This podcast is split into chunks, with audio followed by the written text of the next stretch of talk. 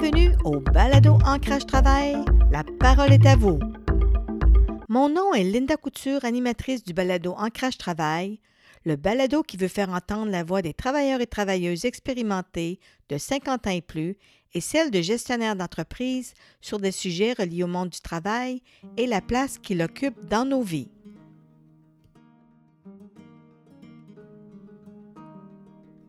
Aujourd'hui, je vais m'entretenir avec Mme Simone Poulain, 76 ans, une infirmière retraitée qui a œuvré majoritairement en service de soir et de nuit, tout en s'occupant de quatre enfants. Elle avait peu ou pas de temps disponible pour le sport. À l'âge de 69 ans, découvrant un début d'essoufflement à l'effort et stimulée à la vue de ses filles qui trouvaient du plaisir à courir, elle s'y met à ce sport pour se rendre compte que la course lui causait un peu plus d'embarras que de bienfaits. Elle se tourne plutôt vers la marche, puis la marche de plus en plus vite, rapide. Ensuite, elle fait la découverte du monde de la marche athlétique avec les possibilités de compétition jugées au niveau provincial, national et international. Depuis, elle a affronté et surmonté des défis de santé avec une détermination et une résilience inébranlables. Du même coup, elle a participé à plus d'une soixantaine de compétitions à la marche athlétique et elle a en vue de participer aux championnats mondiaux pour Masters en Finlande à l'été 2022. Découvrez le mindset de cette femme déterminée et avec une résilience inébranlable. Bonne écoute. Bonjour, Madame euh, Poulain. Bonjour, bien le bonjour. Ça va bien? Oui, oui, ça me fait plaisir d'être avec vous aujourd'hui. Oui, nous aussi. J'ai bien hâte que les gens apprennent à vous connaître. On va commencer un petit peu euh, par, euh, je pense que vous êtes de, votre formation euh, au niveau du travail, vous êtes une, une infirmière retraitée, n'est-ce pas? Oui, c'est ça. Je suis retraitée depuis, je dirais, 1997, ça fait 24 ans. 24 mmh. ans. J'ai fait plus de 20 ans en, en déficience intellectuelle et puis euh, santé mentale par la suite comme famille d'accueil. Et puis, euh, depuis ma retraite, ben, je fais toutes sortes de choses que je n'avais pas le temps de faire pendant ma vie active. OK. Puis parmi euh, ces choses-là, nous, ce qui nous intéresse, l'angle, pouvez-vous nous parler un petit peu de votre, justement, de votre implication au niveau de la marche rapide et athlétique? OK? moi, j'ai, commencé un bon matin du mois d'août, au moment où les autobus scolaires se mettent en mouvement, donc au moment où tout le monde rentre au travail et à l'école, j'ai commencé à courir. Et puis, euh, je me suis rendu compte, c'était, je ressentais de la douleur. J'avais plus de douleur que de plaisir. Mais j'ai continué, j'ai continué plus qu'un mois, peut-être même deux mois pour me rendre compte que c'était pas pour moi parce que ça me causait une douleur à la hanche qui se mm. passait pas. C'est qu'à ce moment-là, j'ai décidé de marcher, marcher de plus en plus euh, rapidement entre deux poteaux de téléphone, mettons, c'était l'objectif que je me fixais. Je courais un petit peu et je marchais pour garder les deux parce que je pensais que finalement la douleur à la hanche, que c'était euh, dans ma tête et que ça se passerait. Mais finalement, je me suis rendu compte que j'avais du plaisir à la marche puis que j'étais capable d'en venir à augmenter le tempo sans que ce soit douloureux, puis c'était plaisant. Est-ce que vous faisiez ça toute seule à ce moment-là? Oui, oui, je faisais ça toute seule à 5 h, 6 h le matin dans mon quartier parce que je suis une personne quand même avec une certaine fierté, mais ne sachant pas si j'aimerais ça.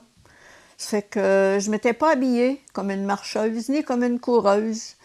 J'étais habillée avec mes vêtements ordinaires de ville, mais ça paraissait pas, c'était tellement tôt pour découvrir à un moment donné que le fait de porter les vêtements adéquats, les souliers adéquats, tout, ben là, c'était encore plus facile et plus motivant.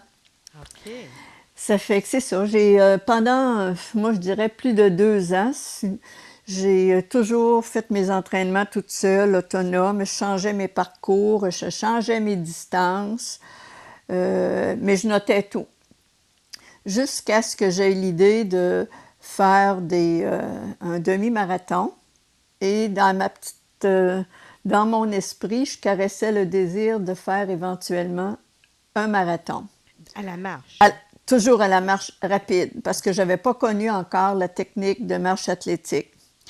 Ça fait que lorsque j'ai parlé autour de moi de ma volonté de faire euh, un demi-marathon, j'ai été encouragée, mais j'avais toujours mon programme personnel que moi je bâtissais moi-même.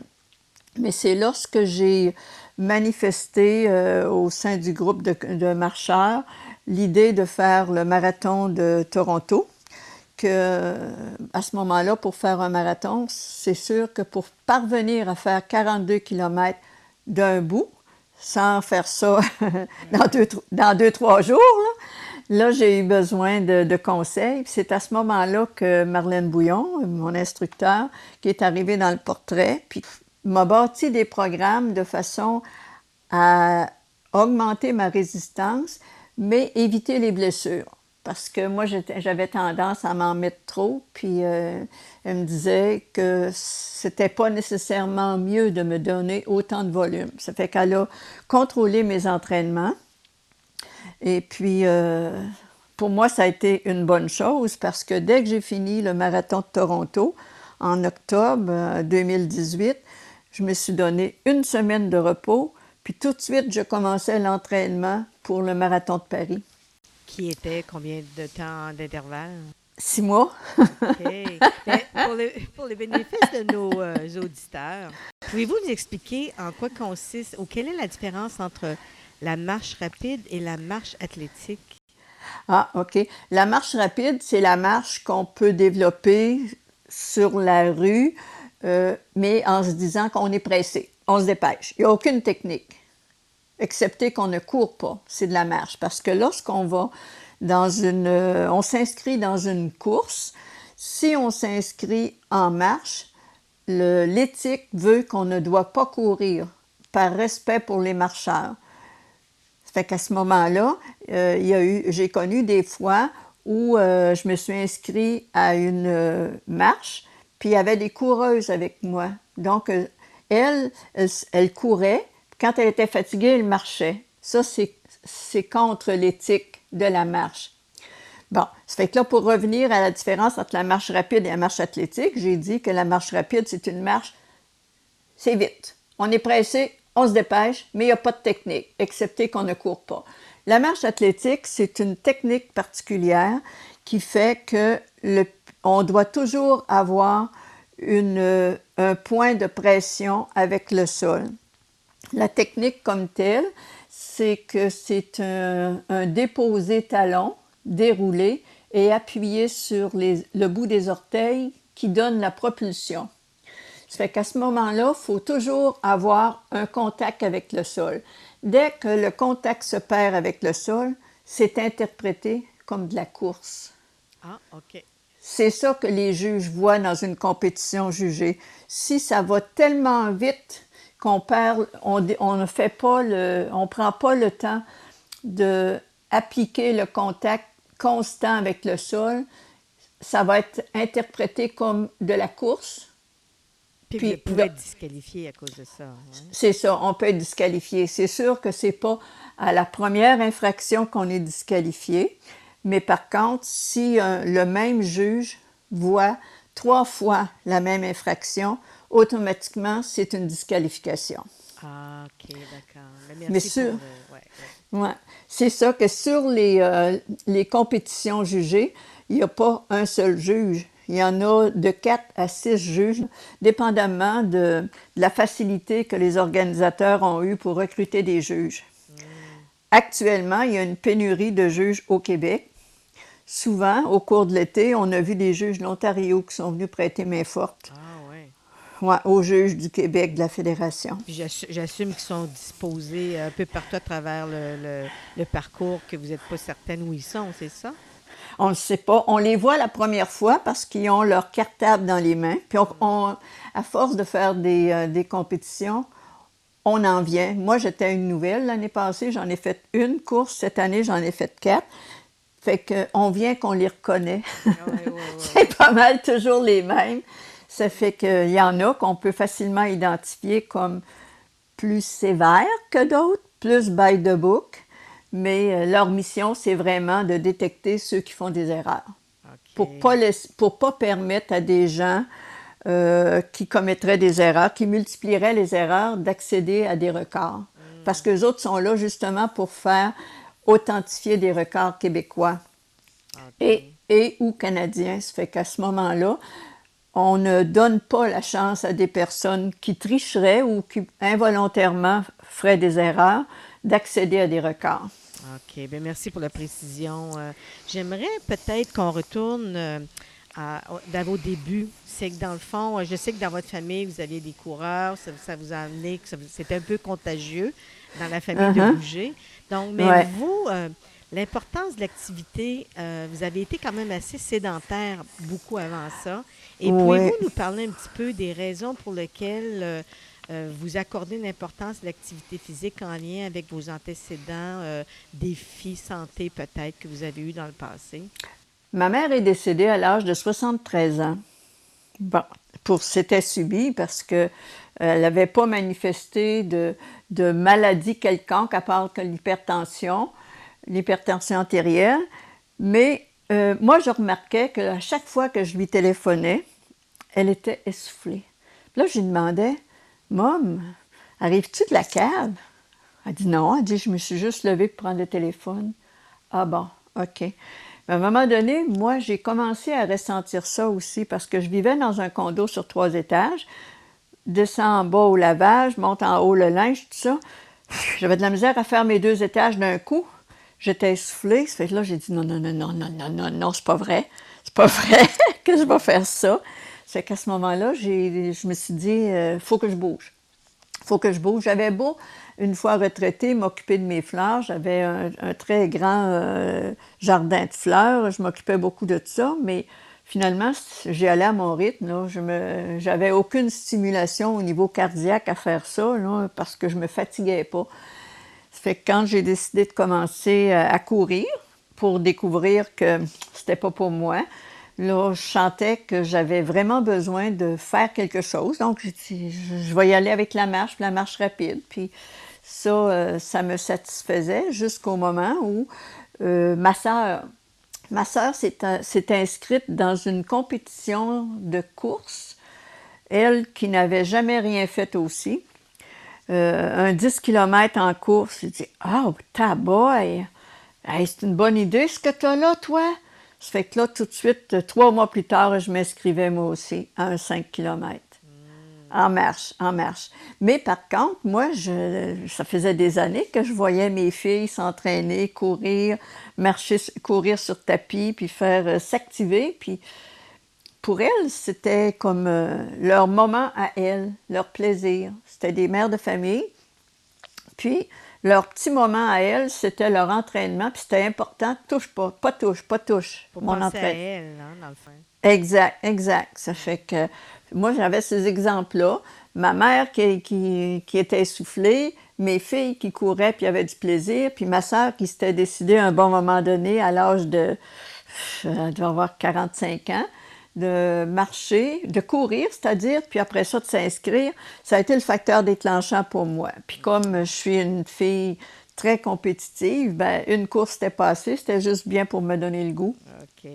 Parce que moi, moi dans le fond aussi, ce, que je trouve remarquable chez vous, parce qu'on a eu euh, une conversation avant l'enregistrement de ce balado, euh, vous avez eu, puis je ne veux pas focuser là-dessus parce que je sais que vous n'êtes pas une personne qui regardait en arrière, vous aimez regarder en avant, mais encore pour vous donner plus d'émerveillement envers votre façon de gérer les défis, les ennuis de santé. Vous avez eu d'autres, euh, euh, ennuis de santé quand même qui n'étaient pas légers, mais je dirais que vous mentionnez, juste le mentionner, mais nous parler comment vous faites pour euh, approcher les défis, les ennuis que vous voyez et vous les mettez derrière vous parce que c'est quand même remarquable. C'est sûr que je ne suis pas une superwoman. J'ai eu mes eu mes petits accros à la santé, mais par contre, ça n'a jamais été une, une manière de me dire bof, va arrêter tout ça. J'ai pris des pauses, puis dès que ma condition s'est rétablie, là, je me sentais tellement en gratitude d'avoir euh, surmonter ça parce que il y a eu un cancer du sein, il y a eu mes troubles cardiaques.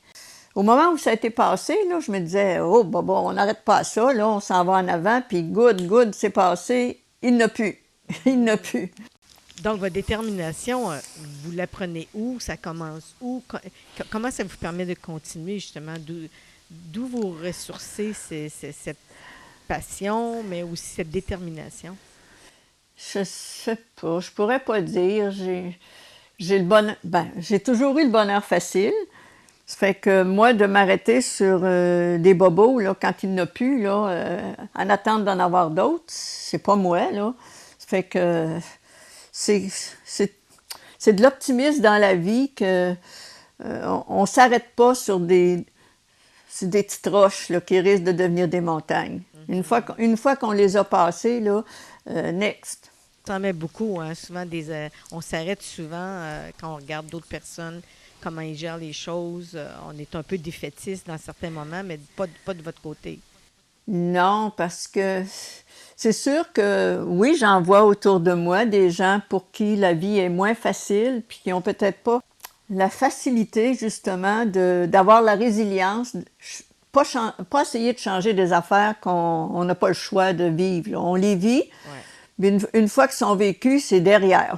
On oublie ça. Euh, mais quand j'en vois, je, sais, il y en a qui n'ont pas cette, euh, cette possibilité-là. Puis, euh, je suis pas fière, mais je peux dire que je suis capable facilement de passer outre une fois que c'est terminé. Mhm. Puis, je pense que c'est dans ma personnalité. OK, d'accord. Donc, la marche, euh, peu importe qu'elle soit rapide ou athlétique, c'est avant tout une démarche qu'on fait en solo. Euh, Pouvez-vous me parler un petit peu justement, vous l'avez fait quand même avant de rentrer dans des groupes, l'importance du mentor qui était derrière vous et de d'autres marcheurs avec qui vous vous entraînez? OK. De, de partager nos expériences avec d'autres, ça nous permet plus de se de voir qu'on avance, puis de... Une chose qu'il faut éviter, c'est de se comparer aux meilleurs. Il faut euh, toujours garder en perspective si moi, à chaque fois que je fais un mois d'entraînement, est-ce que je suis meilleur? Est-ce que je suis capable d'aller plus loin? C'est dans ce sens-là que le groupe euh, aide parce que parfois, ça nous permet de voir d'où on part. Moi, personnellement, euh, comment j'ai commencé? Quand je vois euh, certaines difficultés que des membres ont à maîtriser la, technique, ben ça me rappelle que j'ai avancé, moi. Parce que moi aussi, j'ai eu de la difficulté. J'ai dû avoir quelqu'un, un mentor, euh, Marlène, pour me dire attention, tes poings fermés, redresse tes poignets, tes coudes à 90. Les, les, petits, les défauts que j'avais, elle les corrigeait lorsqu'elle me le voyait. Elle disait colle tes coudes, euh, ferme tes poignets, euh, les pieds devant, croise plus ou croise moins.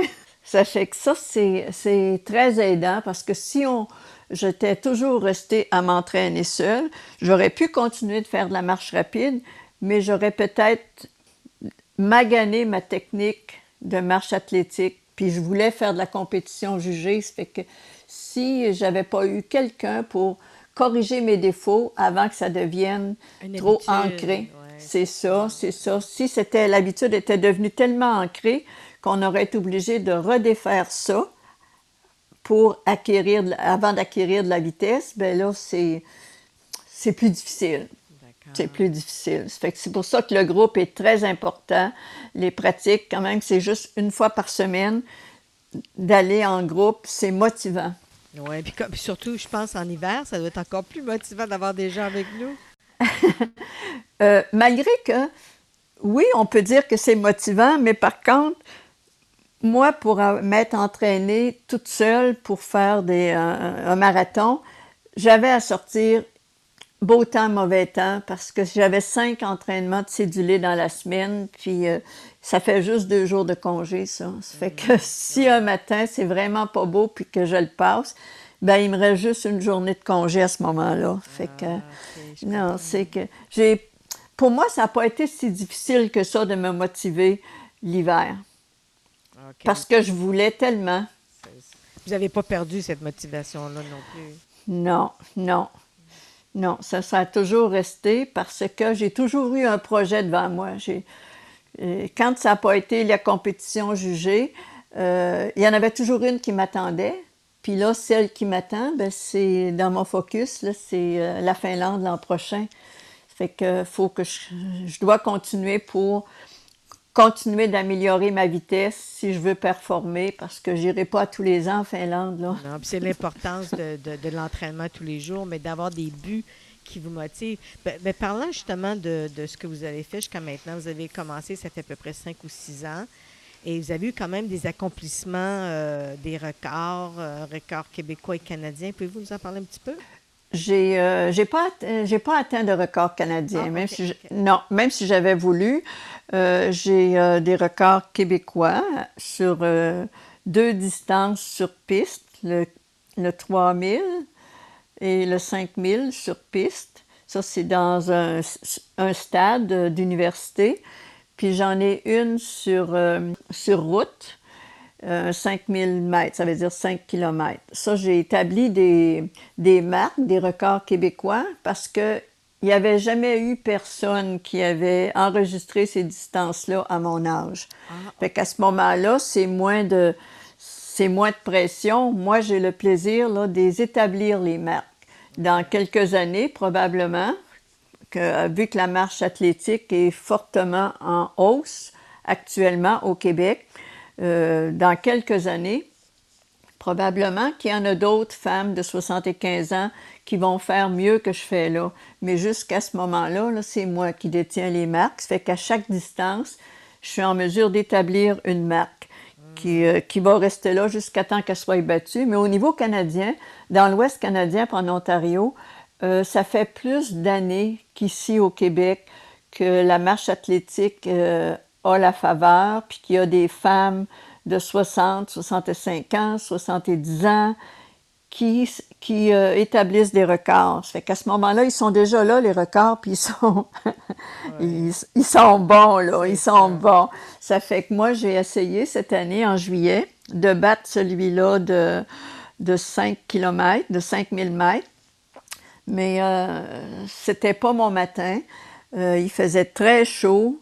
J'avais fait la distance, euh, le temps requis, je l'ai fait en entraînement dans la semaine précédant le- la compétition, mais le matin de la compétition, j'ai vraiment, euh, j'ai pas été capable. C'était, ouais, c'était hors de ma capacité. C'était trop chaud. C'était vraiment trop chaud. Puis la compétition a eu lieu euh, au lieu de tôt le matin. Là, c'était en, euh, en midi, me Oh semble. mon Dieu. Au moment où, au moment où c'était le plus chaud, ça fait que j'ai vraiment pas été capable. même, si je, c'est même si je croyais, je croyais que c'était que c'était possible, là, mais j'ai pas été capable. Ça fait que c'est La prochaine fois.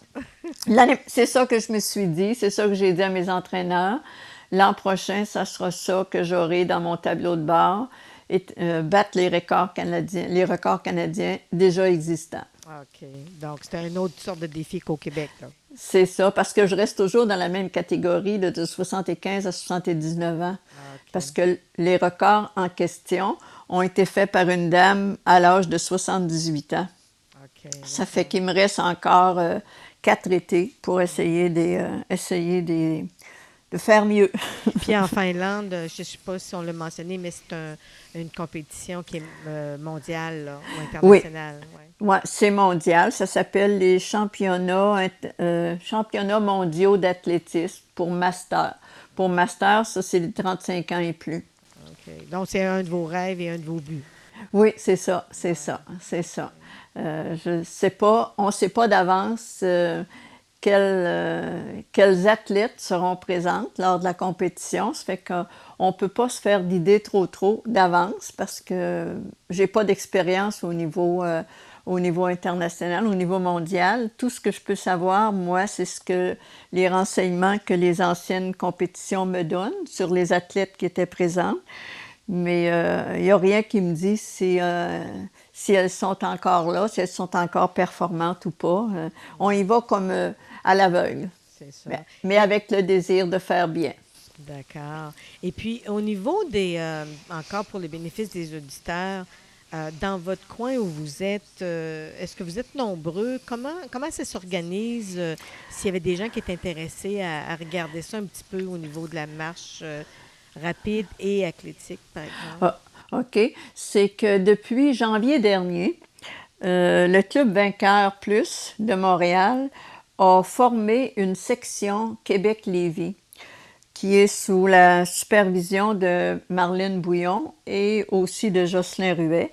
Fait qu'à ce moment-là, je pense qu'on est rendu, euh, je pense qu'on est 12, 13 de la région là, qui va continuer de s'entraîner tout l'hiver parce que cet hiver, euh, on fait des pratiques, euh, des entraînements personnels, mais une fois par semaine, on se rejoint au centre des glaces pour profiter d'un entraînement en intérieur sur piste pour pas perdre la notion de la- technique sur piste parce que l'hiver, euh, c'est sûr que si on sort euh, sur l'asphalte, euh, parfois c'est glissant, parfois il faut le faire avec des crampons. Ça fait qu'automatiquement, ça hypothèque un peu la technique. Ça fait que les entraîneurs nous ont suggéré une fois par semaine de le faire en intérieur au nouveau centre de glace qu'on a à Québec. Ça fait que ça, c'est du, du bon. Ça fait qu'on va continuer de s'entraîner jusqu'en novembre en extérieur.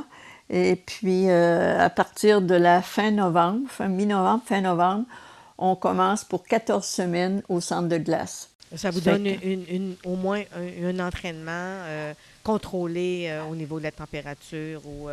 C'est ça. C'est ça, où on pourra profiter de vêtements plus légers. Ça. Et puis, euh, notre démarche ne sera pas hypothéquée par la glace ou la peur d'une chute qui. Peut, euh, qui peut nous empêcher de faire euh, la vitesse souhaitée. Ça fait que c'est bien ça. C'est la première année qu'on va avoir ça. Ah, ben, ben, c'est bien, hein? Oui, parce que du côté de Montréal, le Club Vainqueur Plus ont un centre intérieur euh, pour, euh, pour s'entraîner. Et puis, euh, nous, ici à Québec, on n'avait pas, on aurait pu avoir l'Université Laval, mais à cause de la COVID, ils n'ont pas permis à, à d'autres personnes de l'extérieur d'avoir accès au plateau de l'université. Il est réservé strictement aux étudiants. Ah, OK, d'accord.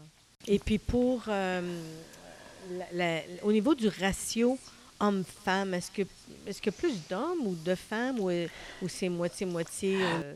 Ah, moi je dirais qu'il y a plus, moi je dirais qu'il y a plus de femmes parce que ici Québec-Lévis, admettons que je- si on, on- je parlais de 12-13, là, il y a deux hommes. Puis euh, du côté de Montréal, euh, je pense que c'est à peu près le même ratio, euh, deux ou trois hommes pour 12 femmes à peu près. Moi, c'est, il y a beaucoup plus de femmes que d'hommes. Puis à la course, je me souviens pas, c'est, quand même assez, euh, assez égal euh, homme-femme ou il y a plus d'hommes, je me souviens pas des... Je- Ça, je pourrais pas dire, mais, mais euh, vite, vite de même, là, je pense qu'à la course, il y a plus, il y a plus d'hommes qu'à la marche athlétique. Ah, ben c'est pas mal, oui, mo- oui. c'est pas mal moitié-moitié pour les coureurs, là, d'après ce qu'on voit lorsqu'il y a une- une activité. Hum, que je veux dire, c'est plus accessible. hein. Je veux dire, n'importe qui peut marcher, peut-être pas faire de l'athlétique ou marche rapide, mais euh, est-ce que c'est à cause de. Il y a moins de défis, les gens perçoivent moins de défis à la marche plutôt qu'à la course? J'ai eu certains commentaires d'anciennes coureuses qui, à un moment donné, pour une raison ou pour une autre, ne pouvaient plus courir, sont venues à la marche. Par contre, euh, ah, puis il y a une chose qu'on peut dire, c'est que les anciennes coureuses, je dis coureuses parce que la plupart- celles que j'ai connues, c'est des coureuses qui sont venues à la marche. Ces femmes-là, à cause du cardio qu'ils ont développé, ils, sont, ils ont accès à une rapidité phénoménale rapidement Ah, à cause de leur entraînement passé. Ils ont une facilité à, à sauter, à sauter les étapes. Ah, OK. Oui, ça vient plus vite. Dès qu'elles maîtrisent la, con- la- la technique, là, elles, sont, elles peuvent être très, très rapides. Plus rapides qu'une qui a commencé à marcher. Ça, on peut, on peut voir ça. Puis, est-ce que, est-ce que vous pensez qu'au niveau de la technique, combien de temps normalement euh, ça prendrait pour une personne qui voudrait s'impliquer dans ce genre d'activité? Moi, je dis que dépendant des, euh, des aptitudes, euh, moi, là, je peux dire, j'avais zéro aptitude en, en athlétisme ou en. J'étais pas une sportive, moi, j'étais. Nulle, là. J'ai de, la misère, j'ai de la misère à frapper une balle au baseball, tellement que j'ai pas j'ai pas d'aptitude. Mais euh, je sais pas, ça dépend de chaque personne. Il y a des personnes qui, au niveau euh, sportif, ils vont prendre, ils vont acquérir l'habilité de façon innée. Ils l'ont. Ils l'ont. Ils l'ont tout le temps. Puis il y en a d'autres qu'il faut qu'ils travaillent plus, dont moi. Moi, il faut que je travaille plus parce que j'ai décidé de faire ça. Mais, mais les gens, vos mentors, vous ont déjà, euh, en bon français, spoté en disant, ben elle, elle a de l'aptitude. Euh, c'est à cause de la technique que vous avez acquise rapidement ou à, quel niveau? Euh, je pense que c'est au niveau, considérant mon âge, au moment où j'ai été approchée pour apprendre la technique de marche athlétique, c'était que j'avais une certaine euh, habilité à faire de la vitesse en marche rapide. puis en plus, à cause de mon âge, ils ont dit, à l'âge que vous avez, si vous, vous, apprenez la technique de marche athlétique, je perçois que vous allez avoir du succès. C'est comme ça que ça m'a été présenté. Euh, ouais. Ça fait qu'à ce moment-là, bon, j'ai dit, bon, OK, on se lance, euh, on l'apprend. Mais euh, je peux pas dire que moi, j'ai été rapide là-dedans. Là. Euh, non, il faut que je le travaille, il faut que je le pense encore, qu'il faut que j'y pense à la technique parce que ça serait facile de l'oublier quand je veux aller trop vite. Oui, c'est ça, parce que vous êtes, un petit peu un petit Speedy, Gonzalez, puis qu'à ce moment-là, on, est déterminé, mais euh, ça peut nous couper l'herbe sous le pied, par exemple. Ben c'est ça. Ça fait qu'il faut que j'y pense. C'est ça qui fait aussi, je pense, que lorsque je suis en compétition, le fait de toujours euh, avoir un doute sur ma technique, si je vais vite, euh, ça, ça me ralentit. Parce que les juges, je sais qu'ils sont là. sont là tout le tour. sont là tout le tour, puis je ne vais pas me faire prendre en défaut. Ça fait que je pense que ça vient freiner ma vitesse. Mais je me dis, à un moment donné, il faut que je vive avec ça. Là. Je, je l'ai, ça, moi, ce, cette, euh, j'ai toujours été très stressée dans les examens. Ah, fait que là, quand il y a des juges qui sont là sur le terrain, c'est sûr que ça a la, la, possibilité de me stresser puis de dire s'il faut que je fasse une faute, je ne m'aimerais pas. Fait que... Mais est-ce que quand, quand les gens font une faute, est-ce qu'ils l'indiquent avec un drapeau ou quoi que ce soit ou vous le savez juste après la course? Non, c'est qu'ils nous le montrent avec euh, un petit drapeau jaune, un petit fly jaune, comme on dit. Puis là, il y a un dessin sur ce, sur ce drapeau-là qui nous dit euh, c'est quoi l'erreur qu'on a faite, soit qu'on a eu un genou fléchi ou soit qu'on a perdu le contact avec le sol, selon le, le comment qu'on appelle ça, c'est pas un dessin, là, mais c'est un... Un icône, un, icône, genre. Oui, ouais, c'est ça. C'est pas ça le terme exact, mais il me, me vient pas, là. Mais le dessin, on le reconnaît. Quand il nous le montre devant nous, là, on le sait c'est quoi qu'on a fait comme faute. C'est qu'à ce moment-là, c'est que si j'ai fait une faute avec un tel juge, ben quand je vais repasser devant, euh, euh, il me reste deux fois à la faire, là, ça fait que je veux pas.